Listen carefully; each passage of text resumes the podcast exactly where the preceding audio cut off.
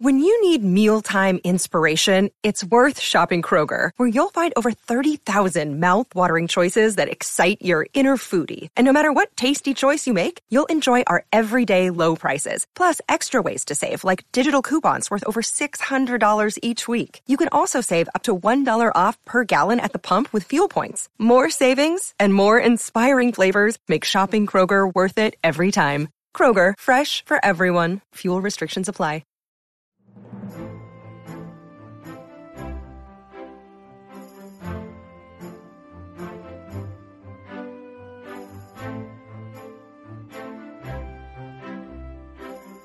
You're listening to the Tudors Dynasty podcast with Rebecca Larson. Chivalry was king at Tudor court, and I hear Henry VIII knew how to throw quite a party. With the anniversary of Anne Boleyn's execution just around the corner, today I'm joined by PhD candidate Lacey Boner Hall to discuss Anne's first appearance at court, the Chateau Vert pageant. Lacey, welcome. Hi, Rebecca. How are you? Oh, I'm good. I'm so happy to have you on the show. I've been following you on Twitter for quite some time. Oh, well, hey, same. I'm I'm really happy to be here. This is actually, I mean, it's like the highlight of my month. So thank you so much for having me on. Can you tell everybody about your Twitter handle? Because if they don't know about it, they need to go check you out. I can, yeah. So I'm I'm over on Twitter um, with kind of an, an interesting uh, Twitter handle and background. My Twitter is called History with Cats. Um, it is at HSTRY underscore with underscore cats. And I have a, a really patient cat named Brutus who lets me record short, like two minute videos while holding her, talking about different historical topics. And it started off as um, kind of like a joke type of thing. Actually, back in March of 2018, since her name is Brutus, it was like a play on the Ides of March thing with uh, Julius Caesar.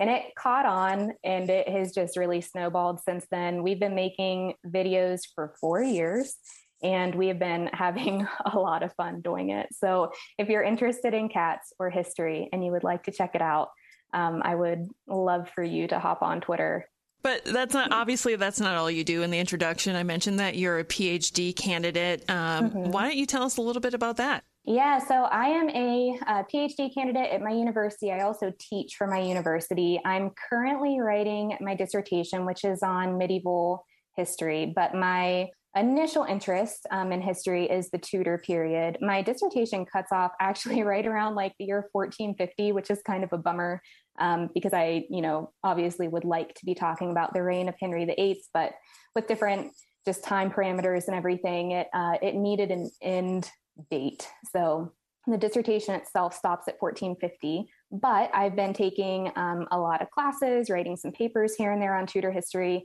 and am really excited to be talking with you today about my first uh, article that I wrote with History Extra, which is on Anne Boleyn, which is very exciting for me. I've been um, an Anne Boleyn fan since I was little. She's actually, like for many of us, she's the the person who got me interested in the Tudor time period.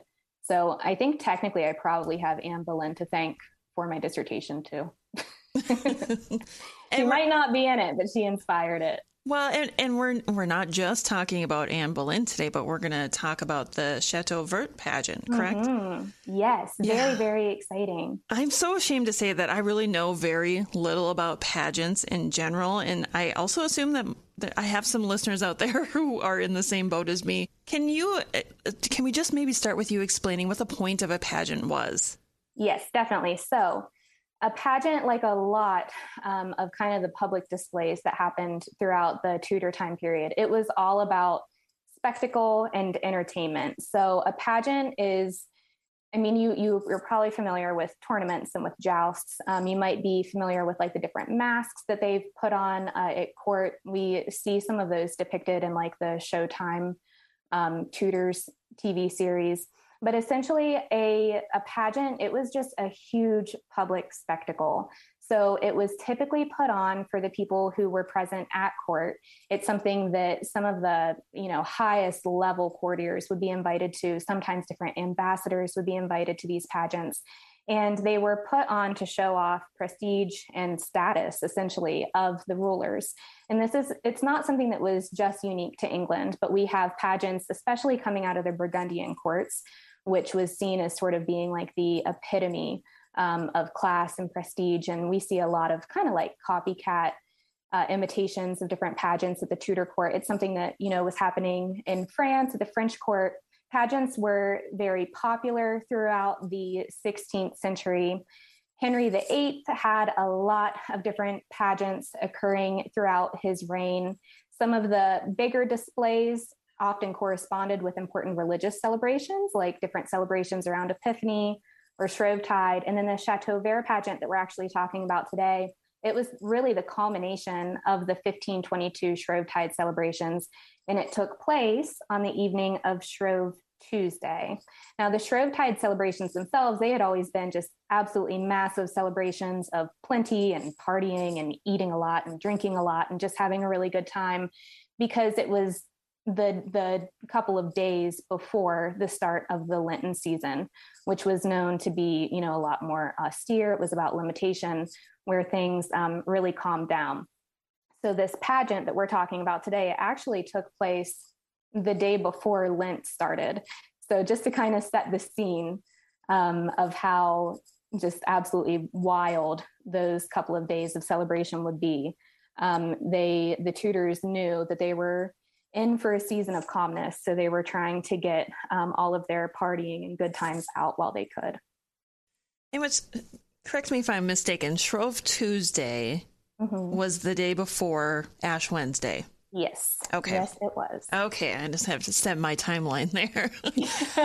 so, well, yeah. And I think, you know, for us today, uh, if you're religious, I don't think we have the same type of like mental understanding of what these religious holidays really would have meant for people in the medieval and early modern. So, you know, the Tudor period, where so much really revolved around the religious calendar. I mean, it's how people organized their lives, it's how they organized their events. They took these different religious celebrations really seriously. And it can be kind of hard, you know, in a modern mindset to try and put ourselves back into the mindset of someone in 1522 and what the Shrovetide celebrations, you know, would would have looked like. With the Chateau Vert pageant, it wasn't it wasn't even just Shrovetide that was being celebrated. It was also a very successful visit uh, by the imperial ambassadors of Charles V. So, if you're thinking about like the um, foreign relations policy that typically happened throughout Henry VIII's reign, it's like he was always trying to team up with either Francis I against Emperor Charles Charles V, or he was teaming up with Charles V against King Francis I. And this actually, you know, it's it's kind of funny how that those two relationships that Henry had with those two fellow rulers is really kind of mirrored in like the movement um, of Anne Boleyn, which you know I, I know we'll get to that uh, in a minute, but it's it's you know just something I was thinking about while I was writing this piece for History Extra is that Henry he was working with the um, Holy Roman Emperor, so he was working with Maximilian the First back in 1513 when Anne Boleyn went to the court of Margaret of Austria. And Henry's sister, Mary Tudor, who would go on to become Mary Tudor Brandon, was actually betrothed to the future Charles V at the time. And then, you know, Thomas Boleyn um, was serving as an ambassador to Margaret of Austria's court, and he secured a place for his daughter Anne at her court. And then, when the betrothal between Mary Tudor and Charles V was called off, Thomas Boleyn snatches um, Anne back from Margaret of Austria's court and instead sends her to France, where Mary Tudor was to marry King Louis XII in 1514. And Anne was there to actually serve Mary Tudor in her role as the new French queen. And then when we get to the Chateau Vert pageant, now in 1522, Anne again was pulled, this time from France, to come back to England because now Henry was working against Francis I of France, and instead he was teaming up um, with the emperor again. And this the Chateau Vert pageant, it was really put on to celebrate the fact that Henry was teaming up with Charles V and that they were instead going to take on now the common enemy of Francis I. So it's interesting that this one pageant it has a lot of religious symbolism tied up in it, but then it's also really a celebration of these um, like really important uh, diplomatic ties. And of course, the ambassadors, the uh, Charles V's ambassadors, were the guests of honor at the pageant itself. So it gives us some interesting insight into a lot of different layers um, of what was going on with Henry in his court um, back in 1522. I can just imagine how exciting everything was. I mean, oh he was gosh. still young at that time, relatively. Yeah, yeah. So Henry was, um, I think he was 30 when in in 1522 i hope my math's right I'm not the best at mental math i'm a historian it sounds about right but, but um but yeah i think he was 30 almost 31 um so yeah he was you know young he was sort of in his prime um and so was catherine of aragon uh, his his queen. So it would have been it's like one of those top 10 events in history that if I could go be a fly on the wall and witness a historical mm-hmm. event, this one is definitely this pageant is in my top 10 list of oh. events that I would like to have seen. Just I mean just for the pageant itself but also because of um, just the really remarkable people who participated and who you know watched the pageant. Yeah. Oh, I can't wait. To, okay, let's talk more. So okay. I have so many questions. Let's just start with the name. Uh, I'm clearly I've slaughtered how to say it. So you're, well, you're okay. It's French. I think you can be excused. It just means green castle, and it's it is really just in. I mean, they weren't super creative with this name. It is in reference to the set so the mm. set of the pageant was just a massive green castle that actually had, I mean, it was big enough to have women standing inside of it, sort of like on display, oh. but also to have musicians hidden within it. I can't um, even imagine. Who were playing like the background music, which to me, that's like, that's one of the um, little details. I just absolutely love imagining that there are so many of these court musicians hidden within the walls of this big um, castle and just like the ambiance of that pageant. I mean it just had to be absolutely incredible to witness. I was wondering if the green had something to do with the tudor green. You know i don't know. It might. They so they had a lot of different um, pageants that i know they had like the chateau blanc which was the um, white castle. It was you know a, couple years after the chateau vert pageant. So I don't know if they were just that uncreative with their names, so they just named them very visually um, based on you know what the set actually looked like, or if maybe there was a deeper meaning. I know in in any of the research I've done, um, there hasn't been much discussion of like why did they choose green, um, but it was you know maybe it maybe it did have a deeper meaning than this is someone like green um, because they did the whole set was very much green. I mean, there was green tinfoil, there were green battlements, there were these um, all of these banners that were decorative. It was really like a visual feast, and mm. green was definitely the predominant color of choice. Yeah. So that's that's a good idea, Rebecca. I'll have to see if I can find anything more um, to look into that. So I'm curious now that you've mentioned it, uh, who who was responsible for naming the pageant? Who organized these? What was all involved with sets and costumes? So it's it's a lot, and I'm glad you asked that question. So this the pageant itself, and really a lot of Henry's biggest celebrations, they were organized by a man named William Cornish, who was the master of the Royal Chapel choristers. So Cornish, he had actually been heavily involved with court pageants since at least the year 1501. So that's um, one of the earliest records that I've been able to find that mention William Cornish is about a pageant that he helped produce um, back in 1501. So he would have been working then under King Henry VII and then would have continued on those duties under Henry VIII. So while he was working for Henry VIII, I mean, things they they really ramped up um, as far as like courtly displays goes under Henry VIII. I think one thing that we know about Henry is that he was very much always the main character. He liked um, to have a lot of attention on him. He liked to really, I mean, he knew how to celebrate. And he had a lot of different pageants and disguises and um, tournaments and jousts throughout his reign. And William Cornish was really a key player in a lot of these different performances. A lot of the performances that William Cornish wrote and that he directed and that he produced actually featured the king himself, like the Chateau Vert pageant that we'll we'll be talking about Henry's role in that pageant um, here in a little bit. But they also often featured Catherine of Aragon, who interestingly doesn't feature in the Chateau Vert pageant, mm. but had participated and even often had speaking roles um, in the pageants throughout like the 1510s and um, early on in 1520. But yeah, she's not she uh, actually didn't feature in this one in 1522.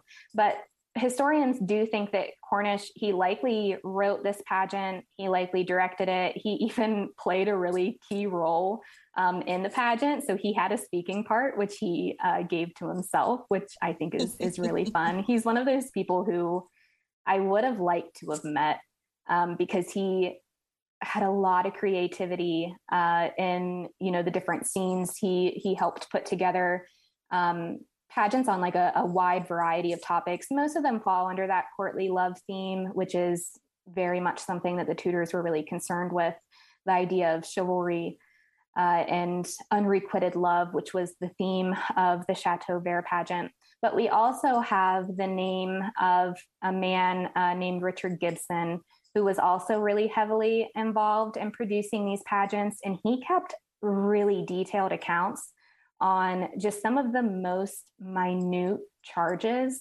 that came out of these pageants because they were not cheap affairs. These, the pageants, the um, masques, all of these disguisings, they they cost the the uh, crown a lot of money and Richard Gibson is the one who he just really meticulously recorded what a lot of these pageants cost. And he also is to thank for recording the names of a lot of the participants in the different pageants throughout uh, the early years of Henry's reign. So he, for the Chateau Vert pageant, he records that it cost about two pounds, eight shillings, and four pence, which today would seem like nothing.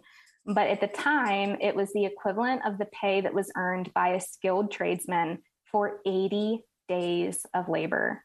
So, this one, really just the set of the Chateau Vert pageant. Uh, and, you know, it had some elaborate costumes too. Um, but mostly the set of the pageant, it cost just astronomical um, amount for an hour um, of celebration, really. But it was, again, it was done because Henry wanted to impress his uh, courtiers and he really wanted to impress the ambassadors. So there really was no expense spared on this set. Like I said, it was a, just an absolutely massive green castle. It took uh, carpenters, painters, and laborers about two weeks to put the entire thing together. They started working on it on uh, February 20th of 1522, and they finished working on it on March 4th. And we're told that on March 4th, it was transported um, up the River Thames on a barge with five men rowing it from the place where it was constructed um, to Wolsey's townhome, where the where the pageant actually happened. So it's I really like to imagine looking just being like an ordinary person walking down the street in 1522 London and you look over and just going up the river is a humongous green castle. And you have to think people probably just thought, oh, Henry's at it again. Can you imagine?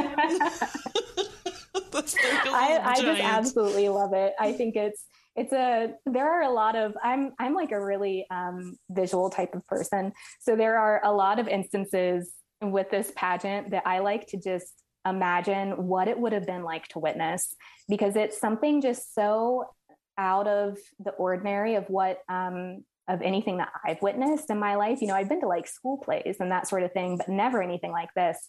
And it's just it's fun to think about just what that must have been like um, to see. You know, whether you're someone who just catches a glimpse of that castle going up the river or if you're you know lucky enough to be someone who's sitting in an audience and gets to watch this pageant actually be put on it would just be a sight I should I should also say um, that Richard Gibson. I know that you know there are a lot of people out there who like um, to learn about uh, clothing history, which is is really fascinating, especially for the Tudor era, because some of those gowns that uh, that women would have worn at the time were just amazing. So I should say that Richard Gibson he records uh, the purchase of fabric from a man named William Boter for the women's costumes.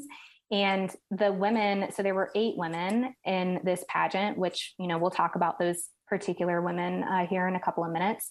But there were eight women who, I mean, they were absolutely decked out in the latest fashions. They had on fine white satin gowns uh, made in the Milanese style. So very, you know, Italian, very ornate. They also uh, wore bonnets that were decorated with jewels. And then they wore what's called a caul. So it's C A U L. I hope I'm pronouncing that correctly. Um, but it essentially was a covering for women's hair. So if you picture like a bun, uh, like a bun type of hairstyle, a caul would have covered over the bun portion, and that was made of Venetian gold. So it also, you know, that cost a good amount uh, which is why Richard Gibson recorded the women's outfits um, and and you know how much they spent on something like that. But again, to be someone who was selected to be in this pageant and to be entrusted to wear uh, such expensive outfits, you you had to be someone pretty special uh, to be involved in this. Like Anne Boleyn. like Anne Boleyn. Mm. Yeah. let's let's let's talk about everybody's here for Anne Boleyn. Let's talk about Who isn't Rebecca? I'm certainly here for Anne Boleyn. Why don't we go back cuz you had mentioned she was in France in 1514 and then she had yes. to return to England. Can you tell us a little bit more maybe about Anne's life at the time of the pageant? Yeah, so she she had just returned to England. I mean, she had only been back for most historians think probably right around four months. So she likely left France in late 1521, um, probably right around Christmas time, and would have come back to England. And it was actually it was her first time that we know of being back in England since she left when she was 12 years old in 1513. Oh, wow. So by the time she came back, yeah, she was she was 21.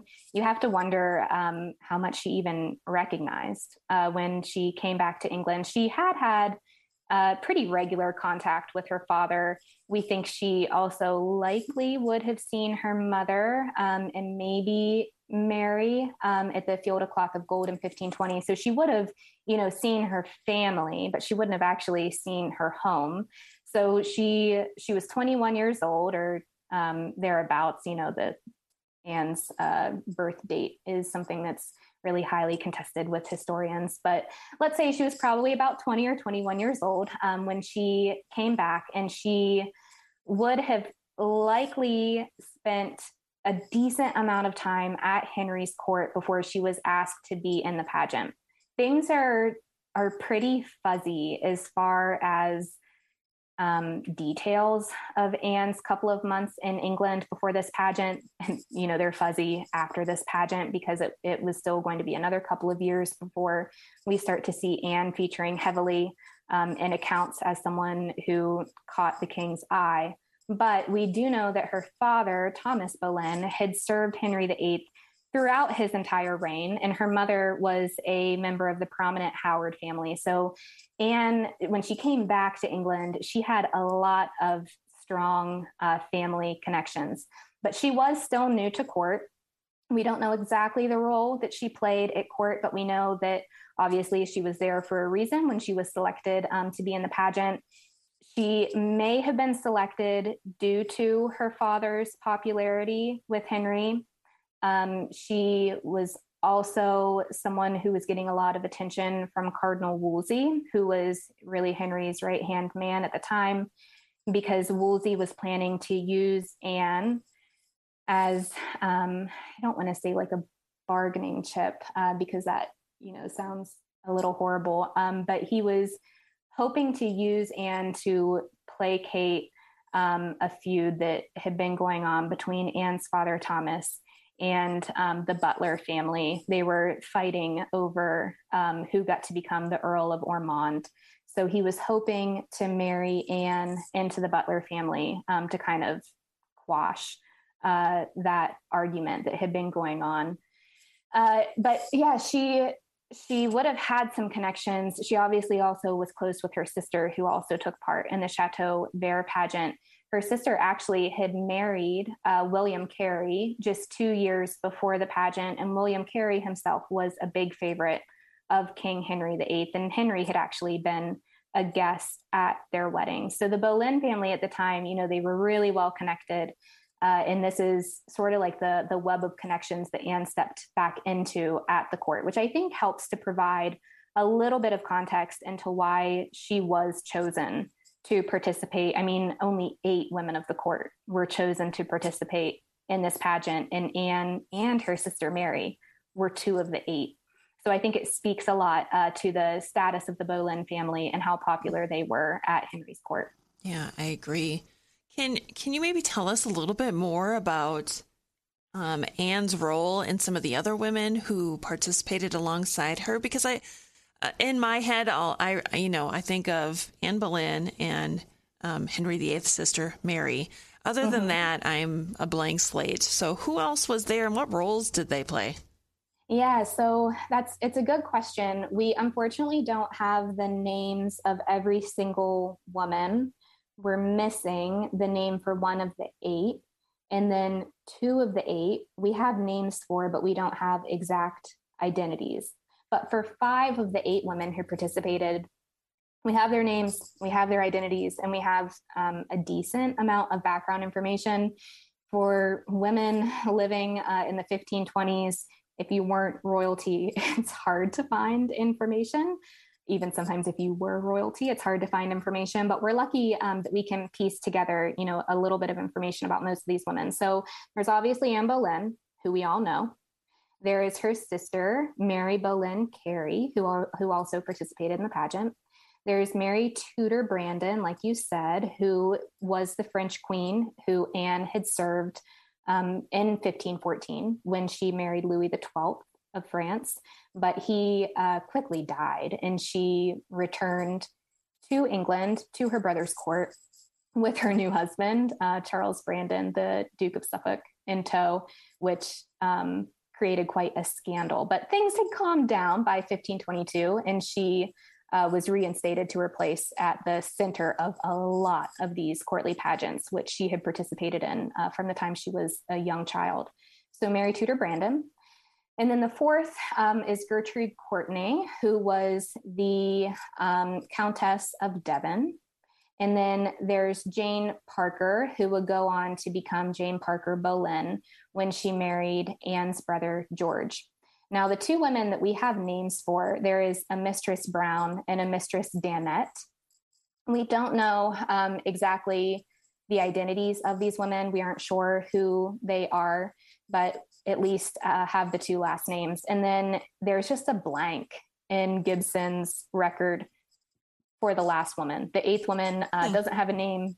It's just it's left blank in the manuscript. Wow! How would you like to be that woman? I know, I know. I have thought. I have spent a lot of time thinking about why that happened. Why? Because Richard Gibson, he in in most of his accounts, I mean, he's really meticulous in his detail. He writes down the names when he writes down the names of people who participate. I mean, you know, you can be pretty sure that what he's writing down is accurate. And I just I do not know why he doesn't include that last woman. Why he goes out of the way to to name all of the other seven. And then the la- the last one is just left blank. Um, is kind of mind boggling to curious. me. I don't know exactly why. Yeah. yeah, I don't I don't know why that would happen. Um, come up with a lot of theories. right. I hate see that's the stuff that sends you down rabbit holes you don't I need know. to go down. oh, it does. And it's all the stuff that cannot be proven. Right. So it's fun to think about. Um, but it doesn't necessarily get you anywhere, or at least, you know, you can't say with any sort of confidence that you um, have solved that mystery. Oh, man. Which but- actually Oh, sorry, go ahead. Oh, I was just going to say, but we do know that they held roles in this pageant. we do, which is that that's what I was about to say because oh, we so we know that these women held roles, but we don't know exactly which role they played. So this is um, it's an interesting conversation. We had, and by we I mean you know people who like the Anne Boleyn fangirls, the people who study Anne Boleyn, we had assumed because of um, Eric Ives' biography of Anne Boleyn that she played the role of Perseverance. And that has kind of been um, just like a like a, a given uh, with Anne Boleyn that she was in the Chateau Vert pageant. It was her first recorded appearance at Henry VIII's court, and she played Perseverance. And you know, look how amazing that is when you look um, at the like personal qualities that she displayed later out or later on uh, in Henry's reign the interesting thing um, is that we don't actually know that. There is another Tudor scholar uh, on Twitter, James Taff. If you would like to follow him, um, his handle is just at James underscore Taff. And he posed the question um, for the 500 year anniversary of the Chateau Vert pageant of how do we actually know that Anne played the role of perseverance? What record is this in? And a couple of us um, on Twitter took up the challenge and it's actually it's not it's not in the primary sources. Um, the primary primary sources for uh, the chateau vert pageant are richard gibson's um, account which gives us the names of the women who participated and edward hall's chronicle which gives us a lot of detail about the pageant itself and it gives us the roles. So the character names but not the women's names.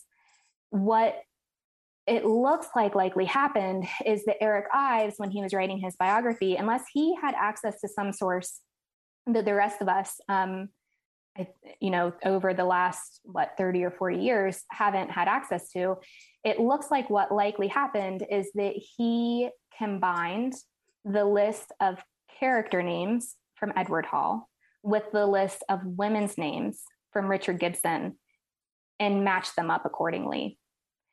So if that's the case, then Anne Boleyn did play Perseverance, which is what Eric Ives says.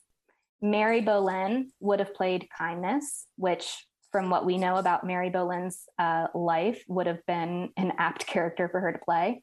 Mary Tudor Brandon would have played Beauty, which again, she was really well known um, throughout, not just throughout England, but really throughout Europe as being one of the great beauties. Gertrude Courtenay would have um, played Honor. Whoever Mistress Brown is uh, likely would have played Bounty. Mist- Mistress Danette likely would have played Pity, and then this unnamed eighth woman, or sorry, Mistress Danette would have played Mercy, and then the unknown eighth woman would have likely played Pity. Now, that's I think it's not unreasonable um, to think that that that might have been the case because people at the time would have known the ranks of these women. And both Edward Hall and Richard Gibson might have listed these women in order of their rank. We just can't know that for sure. So it's it's just it's really another one of those mysteries um, and a mystery that i think took a lot of us really by surprise to realize that it is a mystery um, thanks to james's post on twitter that it was just kind of like inherited knowledge um, for a lot of us. The the Ives biography, I don't know if you have looked at that at all, but I mean, it is like the work um, on Anne Boleyn. He is a fantastic historian who has really, you know, done put put his time in uh, with these sources and has compiled a biography that I think most people would say um, is kind of like the standard Anne Boleyn biography and I think it's, you know, it's easy to take that as being uncontested fact when in fact we don't actually have um, the concrete evidence from 1522 mm. saying that these are the roles played mm. by these particular women. So it's um it's interesting. It's something that I'm hoping uh, to look more into, you know, throughout my career to see what what we can actually pin down. Yeah. But but yeah, as far as far as I know, um, we we can't say for certain that she did play Perseverance. But man, wouldn't it just be? It's it, it is the role that she should have played. it seems fitting, definitely. Yeah, it definitely does. I'm stuck on this Ives thing because in my head that was always the Bible on Anne. Yes. If you want to know the real story of Anne, go to Eric Ives. Now yeah. you mentioned that he was the the first here to mention it. Did he source it in his book? He did. And I actually I had just looked at that um, a couple of days ago when I was making some notes because I knew, you know, I wanted to talk about this with you.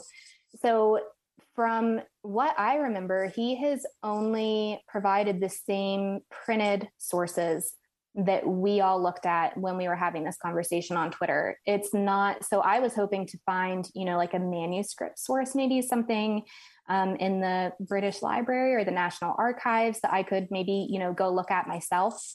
And no, it's all it's all um, ambassador records. It's the um, he depends heavily on Edward Hall, which you know everyone does, uh, who writes on the Chateau Vert pageant because Edward Hall is the person who gives us just. I mean, he describes the pageant in a ton of detail, um, and then he uses Richard Gibson's account.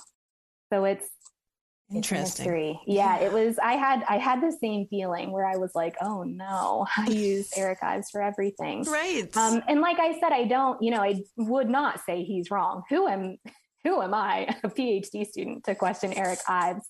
Um, he very well could be right. It's just that we don't we don't know um, exactly because we we cannot be positive that Hall and Gibson both named these women according to rank. We can think it's likely, and I do think right. it's likely, um, but we can't say just with complete certainty that that was the case. We do know the eight roles and the seven women um, who played them, but we, you know, can't match up the women with the roles. It's so frustrating being a researcher yeah. and you just want that hard evidence to say yes or no. And then you're left with that gray area. And if you decide to take that leap and make an assumption, well, you better have something to back that up. Yes. Yeah. That's what a couple of us were talking on Twitter about. Um, how many books would need to be would need to have like a little asterisk that would say in a footnote like this is what we think but we're not 100% sure because i mean it's it really is since ives's biography came out you just see it being repeated um, over and over because it, it, you know who questions eric yeah. ives um, and you know maybe we don't necessarily need to. Maybe it's not, you know, important to know um, the exact role that these women played, and instead to just know that they were selected to take part in this pageant. But I think a lot of people, a lot of people, myself included, um, have tried to draw, you know, some interesting parallels between the women and their personalities and the roles that they were supposedly assigned um, in this pageant because it is, I mean, it's just really, really interesting to think of Anne bursting on the scene at Henry's court playing Perseverance because it is just such foreshadowing about everything that we know about Anne uh, as queen and as, you know, Henry's mistress. But we we just can't say it 100%. I want to go back to something that you had mentioned earlier about the pageant itself being held at Wolsey's townhouse. Mm-hmm. Is that what you said? Yeah, it was his um, one of his London residences. Mm, do we know what it was called? Yeah, so at the time it was called York Place, um, and it was it was really just where Wolsey himself lived. It didn't have um, like a ton of space for lodging, but it was a common place for him to like to host ambassadors, which is what he was doing at the Shrovetide celebration. So he he's likely the person uh, who really organized this celebration. He was probably, you know, working um, pretty closely with getting the set and everything set up um, in his home. And then he, of course, you know, was the host. He had put on a, uh, big supper right prior to the pageant. And then Edward Hall tells us that after supper, he led the ambassadors and likely also uh, Queen Catherine of Aragon into his great hall so that they could sit down, um, take their places, and watch the pageant unfold. So his York Place was it just had to be absolutely gorgeous. It unfortunately uh, no longer remains, but we are given a pretty good description of his great hall at York Place. Edward uh, Hall tells us that it was hung with rich tapestries. that had cloth of estate hanging from the ceiling. It was lit by just dozens and dozens of candles, and that Wolsey would have led the audience down through the room until they got to the far end of the Great Hall, where they were met with this just massive green wooden castle. And that the castle itself, uh, it had three towers. It had a really big central tower that actually had a lantern burning in it. So it would have had fire that would have uh, illuminated the entire castle. And then it had two smaller towers on each side. Like I said a little bit earlier, it was covered in green tinfoil, which just, I mean, if you can think about the candlelight and the tinfoil, it had to just be quite a sight to see. Uh, and then each tower had its own banner hanging off of it. And it really, it, the whole thing was structured around this theme of unrequited love, which is, you know, something that we see popping up a lot in the courtly love narratives. But each of these three banners depicted a different scene of unrequited love. So one was three broken hearts. One banner was a woman's hand clenching a man's heart and then the other one was, it was similar. It was a woman's hand clenching a man's heart, but actually turning it upside down. So it was supposed to indicate um, lovesickness. And then, like I said, you know, there were those musicians uh, who were hidden in there and they were concealed within the castle walls. And then in the three towers of the castle were distributed these eight women, the women uh, who, you know, who we were just talking about, Anne Boleyn uh, and the other women. And they were all playing the roles of the feminine virtues and so that's where you get perseverance, kindness, beauty, honor, constancy, bounty, mercy, and pity, because those were seen as being sort of like the ideals, the ideal characteristics uh, that would be inhabited by women. Now, the, the really interesting thing um, for me is that if, if you're sitting in the audience, you were looking up at this castle, but what you were looking at directly in front of you are these young boys who were the choristers of the royal chapel and they were dressed as indian women and they were playing the roles of the feminine vices so these young boys were playing the role of danger disdain jealousy unkindness scorn malbouche which is really um, like inappropriate speech and then strangeness. And they, so that's who would have been immediately right in front of the audience are these young boys uh, who are dressed up to be like the, um, the bad guys, I guess, uh, of the pageant.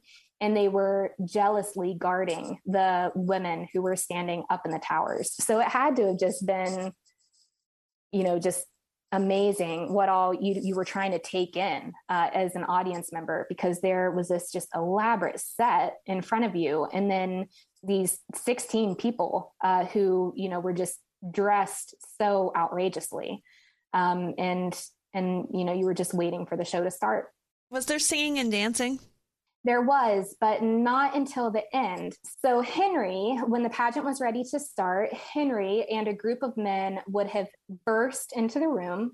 They were led by this character named Ardent Desire, which we think that this was likely played by William Cornish, the man um, who produced and wrote and directed the pageant he would have been dressed in crimson satin that was decorated with burning flames of gold to show you that he was uh, ardent desire. and he led the men forwards um, up to the castle. Now, the men, which was Henry and a couple men of his court, they were dressed in caps of cloth of gold, and then they were wearing mantle cloaks of blue satin.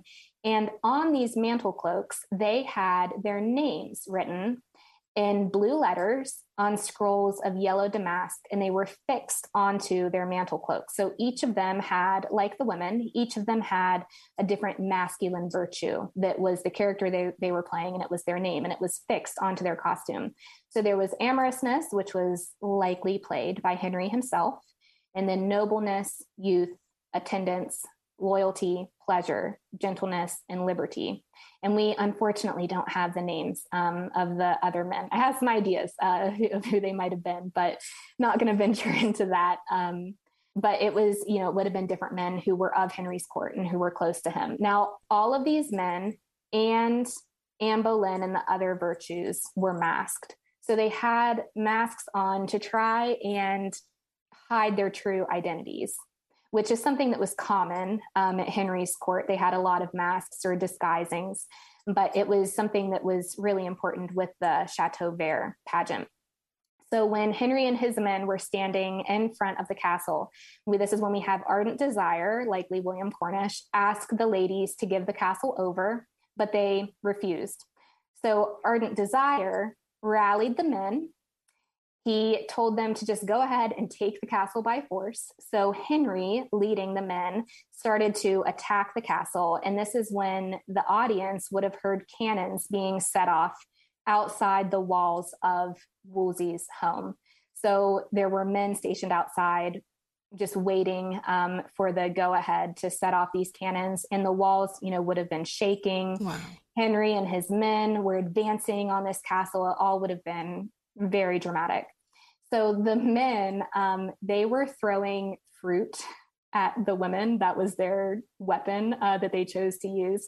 So they were throwing like oranges and dates um, at the women while these choristers uh, who were dressed up as the feminine vices they were throwing rose water on the men while they were attacking and this you know this attack scene of course why why wouldn't you? Um, this attack scene went on for a little bit but then unsurprisingly henry and his men ended up winning which i'm sure was a shock to absolutely no one uh, who was used to watching henry's pageants.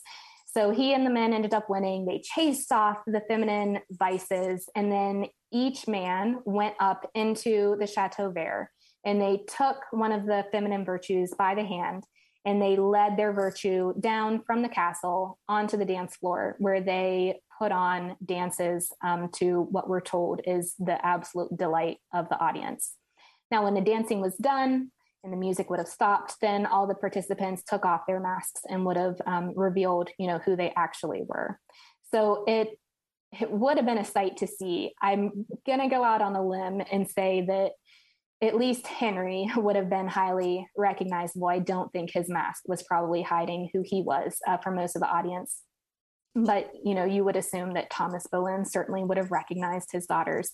Um, but the the mask just you know it added in like an element of suspense, which is something that was important uh, in Tudor pageantry. That sounds so exciting. So clearly, they had practice having the mm-hmm. cannons go off in time. Do we know if the participants practiced at all, or did they just show up on the? Is there anything in the records that tells us this? No, and I wish there was. That's something I was thinking about. Um, actually, just today when I was thinking about talking with you about this, is that because it was so choreographed, they would have had to have practiced. I mean, there we have um, a little bit of dialogue, mostly between Ardent Desire and a couple of the choristers, and certainly he would have been familiar with the choristers because um, he was, you know, their director too. So I'm sure you know they could have practiced their dialogue on the side, but the virtues, the feminine virtues and the masculine virtues, still would have had to have known, you know, what to do um, they likely wouldn't have had the set there to practice with much ahead of time because we're told that they were still working on the set up until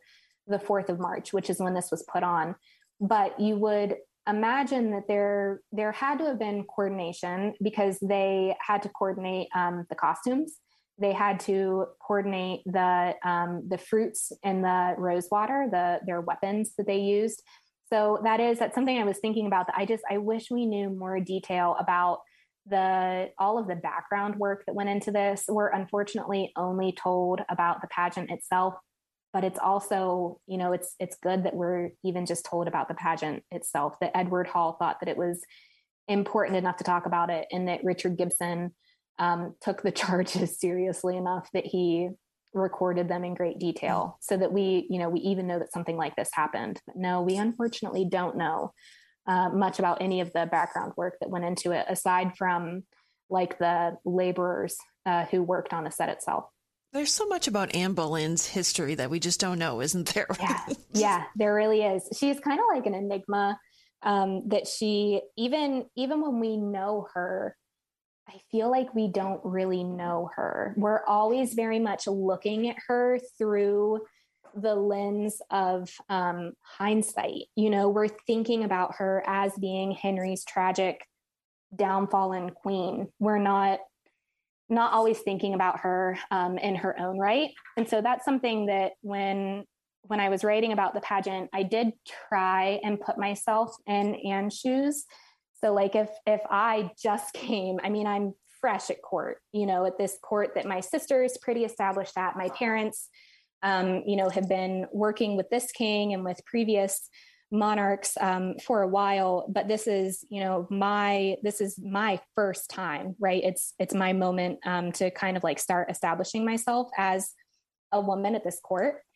And just how excited and nervous um, she must have been standing up in that tower because there are a lot of eyes on you and the eyes that are on you are important eyes and you uh, you would definitely be feeling the pressure, but also the excitement of being able to be involved in something like that, which it, it probably wouldn't have been Anne's first time being involved uh, in a big court festivity. Certainly, she was likely involved in similar types um, of festivities in France when she was serving a, a Queen Claude. But it would have been her first time um, at the English court.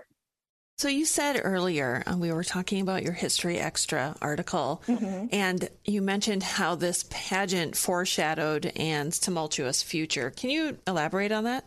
I can, yeah. So this this is really one of the things I was really interested uh, in writing about with the pageant. The pageant itself, I think, is you know fascinating, and like I said, it's an event that I wish I would have witnessed.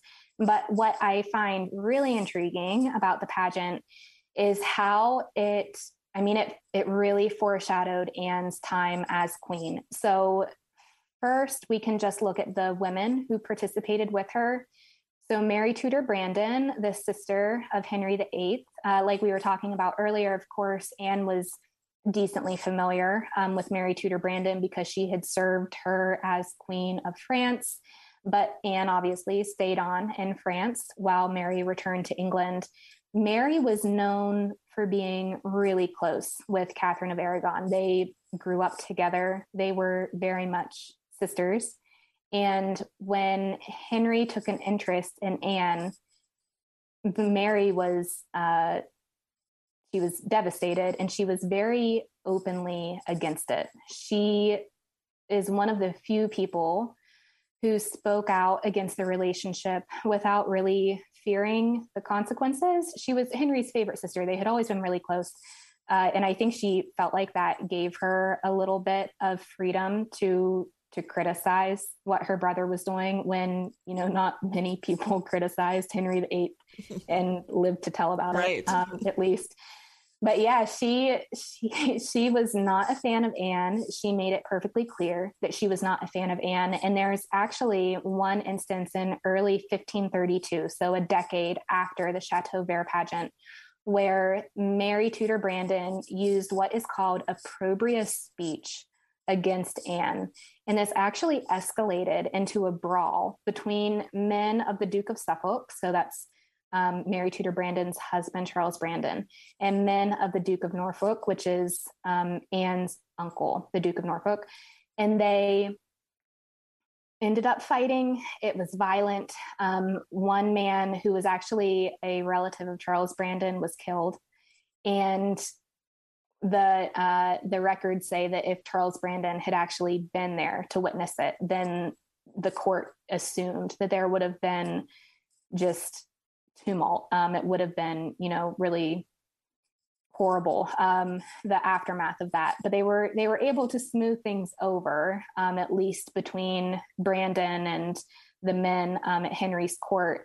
But Mary and Anne never did smooth things over, as far as we can tell. And Mary actually uh, refused to go to Anne's coronation, which probably had um, a personal element to it, but then also at the same time, Mary um, was not well. She was in really ill health. And she actually ended up dying less than a month after Anne's coronation. But she, uh, you know, never ended up voicing her support for her brother's new relationship. And then there's Gertrude Courtenay, who was the Countess of Devon, um, who participated alongside Anne. She was another person who was really loyal to Catherine of Aragon throughout the, re- the remainder of Catherine's life. And she, again, was no friend to Anne, and she made that pretty clear. She also refused to attend Anne's coronation in 1533, and this really made Henry just absolutely fur- furious to not have uh, the support of the countess. And so he actually ended up making her, which this is really petty, um, but he ended up making her serve as godmother to Henry and Anne's daughter, Elizabeth, to sort of teach her a lesson uh, for not being supportive of Anne. it didn't work. She didn't end up ever liking Anne. She actually allegedly, um, which you know is, is, unsurprising that I don't think you know something like that's going to make someone change their mind. I love it but, when people force me to do things. oh my gosh, I know. I was like, that's it's not going to work. Um, but Henry tried, and she didn't tell him no. She you know she took part. I think she ended up giving her like some silver plate or something like that uh, to Elizabeth. So she she played her role uh, the way that she had to, but she allegedly also became an informant for um, Chapuis, so or Chapuis. I never know exactly how to say. I've heard it pronounced a couple different times. I'm going to go with Chapuis if you don't mind. Um, but she allegedly became an informant for him, and she passed along information about Anne and Henry to um, Emperor Charles V through his ambassador and who you know was also a known enemy to Anne. Some historians think that Gertrude is actually the person who accused Anne of witchcraft in January of 1536, which is an accusation that you know it really stuck with her. There are even still people today uh, who think that Anne Boleyn was a practicing witch and that she had you know the six fingers on one hand and all that stuff. But she supposedly Gertrude told um, the ambassador that Henry wanted to be rid of Anne and that he claimed that she had used charms and sorcery to ensnare him in the first place, which kicked off um, major distrust um, of Anne and helped play a role in her downfall in May of uh, 1536. And then Jane Parker, the, the story is a little bit more complicated uh, with Jane Parker she would obviously go on to marry George Boleyn and become Lady Rochford. And she, I feel like she's really just been used um, as a scapegoat. A lot of people think that she is responsible for the downfall of the of, Bo- of the Boleyn family. There were rumors that she is the person who informed Henry of Anne's alleged adultery, but this, you know, isn't something that's discussed in any reliable historical sources. Some people think that she uh, even implicated her own husband, George, and that she is partly to blame for him having the charges of incest and treason lodged against him. I think that's a little bit murkier um, to me, but it's you know it's something that again, like the witchcraft accusations, have stuck with Anne throughout history. The um, Jane Parker Boleyn, Jane Parker Boleyn as being the downfall of the Boleyn family is unfortunately something that has stuck with her reputation even uh, to today. And then Mary Boleyn, um, obviously, Anne's sister, who went on to have an affair with the king, maybe was having her affair with the king during the Chateau Vert pageant. We don't have the exact dates um, of that affair.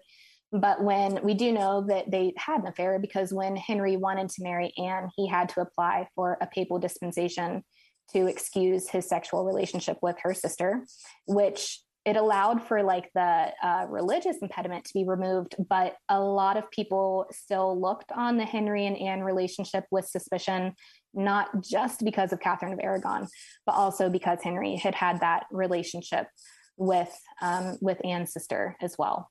And then just the, I feel like the theme of unrequited love um, or this unattainable love is something that is really you know, it's it foreshadows the relationship that Henry and Anne would go on to have. I'm sure most of your listeners are familiar with the King's Great Matter, with Henry's struggle to divorce Catherine of Aragon because he wanted to marry Anne Boleyn, and then the the hardships that they had even when they did get married of not being able uh, to produce any male offspring. Obviously, they ended up having Elizabeth I, who thanks to hindsight, we know ended up being arguably the greatest uh, Tudor monarch, one of the greatest um, monarchs in all of English history, according to some people.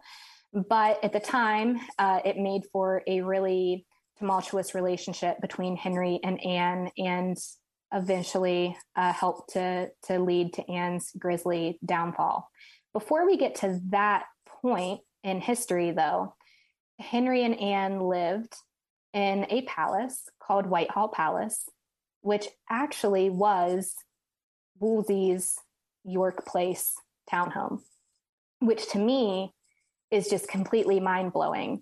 That the place where Anne first steps onto the historical record at Henry's court is the palace that she lives in as the first queen to live in that palace so when Wolsey fell from power, Henry ended up acquiring York Place. And in autumn of 1529, Henry and Anne, they, you know, weren't married yet, um, but they were very much together, and it was very much known that they were together. They took a barge down the Thames to York Place. They fell in love with the residence, and they spent that Christmas, so Christmas of 1529, at Greenwich Palace, designing a whole new palace at York Place that they would be moving into.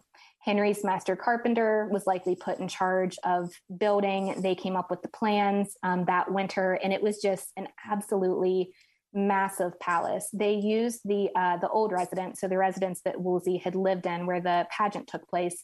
They actually used that as part of the residential portion of Henry and Anne's new palace, and they spent time at the palace while it was being constructed. And actually, and this is at least for me, um, enough to give me goosebumps. Henry and Anne were married at Whitehall Palace, so York Place, in secret in January of 1533. And they also held um, her coronation celebrations at Whitehall Palace in June of 1533. So it is, to me, it's just so interesting to think about how far Anne Boleyn had come in really, you know, those 10 years from 1522 um, to 1533 to where she was participating in this pageant as a member of Henry VIII's court in 1522. And then in early 1533, so not even 11 years later, she was becoming Henry's wife in the very same palace. Amazing. It really is amazing. She, I mean, it's it's a story of a breathtaking rise and an equally breathtaking fall.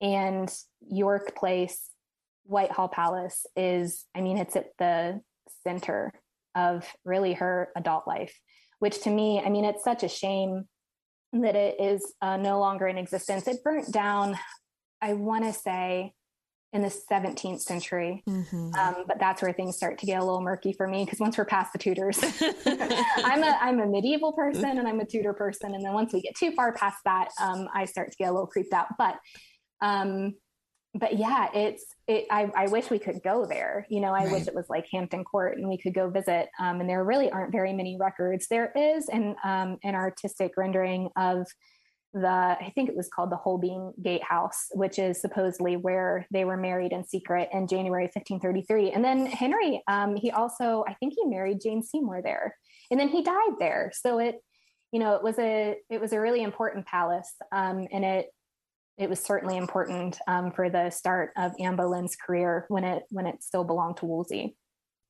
We could talk about this for eight hours. I told likely. you I could, Rebecca. It's I I honestly could. I think I could teach a semester long university I think you could. And it's this. funny because you knew going into this, I didn't know very much. So I was a little bit worried I wasn't going to have enough questions, but we've filled an hour here. So I know. I'm sorry about that. I um there there are a couple things I can talk about a lot, and Anne Boleyn's one of them.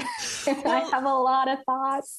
well, and I cannot wait because coming soon on this podcast, you're going to be contributing some really fun content for the show. Yes. So can you maybe fill the listeners in a little bit more on what they can expect? Oh my gosh, yes, I can't wait. So so we are planning um it's like a mini series on rumors at the Tudor court. And we thought how better to kick off this mini series, which will be starting in May, than with an episode on rumors surrounding the Boleyn family. So so if you like listening to me talk about Anne Boleyn, then make sure you come back next month because I will be talking um, about Anne Boleyn more. I have a lot to say, um, but we're going to be having some special guests on the podcast. We're going to be tackling some of the biggest rumors that swirled around the Tudor court and that uh, heavily impacted a lot of the big players, you know, some of our favorite people in history. We're going to be talking about the um, the different rumors that surrounded them and their lives and why people might have been promoting certain rumors and what we think the uh, veracity or the truth behind those rumors might have been. So I, I think it's going to be a good time. We're going to have an episode on the Boleyn family to start things off. We're going to have some rumors about Elizabeth I, which who doesn't like to mm. think about mm. some rumors with Elizabeth I? And then a topic that's really near and dear to my heart, uh, which is really right at the start of the Tudor period, is uh, the Princes in the Tower, which I mean, it, that has to be like the biggest historical mystery to me mm-hmm. uh, is what happened to the princes in the tower. So we're going to be chatting a little bit about the different theories uh, behind their supposed disappearance um, and you know what exactly might have happened and what what were the rumors at the time about what might have happened to those two young boys which will be sad but interesting. Yes all good stuff that everybody should be looking forward to. Yes i am so excited. Thank you uh, thanks for giving me the platform to share that oh, idea. yes. it um it's been it's something I've I've always wanted to talk about, and I just didn't you know I didn't know that that there would be a space for that. So thank you for creating that space for me. I'm really really excited. Thank you so much for being on the show today. Yeah, thank you, Rebecca. I appreciate it. I hope you have a good night. And that concludes this episode of the podcast. A special thank you to all of my Patreon patrons, and a warm welcome and thank you to my newest patrons, Cami R, Cassandra. Scotty P, Rosie D, and Dina E, or Deanna E, sorry. If you'd like to become a patron, you can do so by going to Patreon. That's P-A-T-R-E-O-N dot com slash Tudors Dynasty and click Become a Patron for options. As a patron, you'll receive exclusive video content, episodes, and more, in addition to early access to episodes as well. Coming up on the next Ask the Expert, Steph chats with our guest about the Brothers of York. Thanks for listening to this episode of the Tudors Dynasty Podcast. You can follow and support the Tudors Dynasty Podcast on Facebook, Twitter, Instagram, and Patreon at Tudors Dynasty.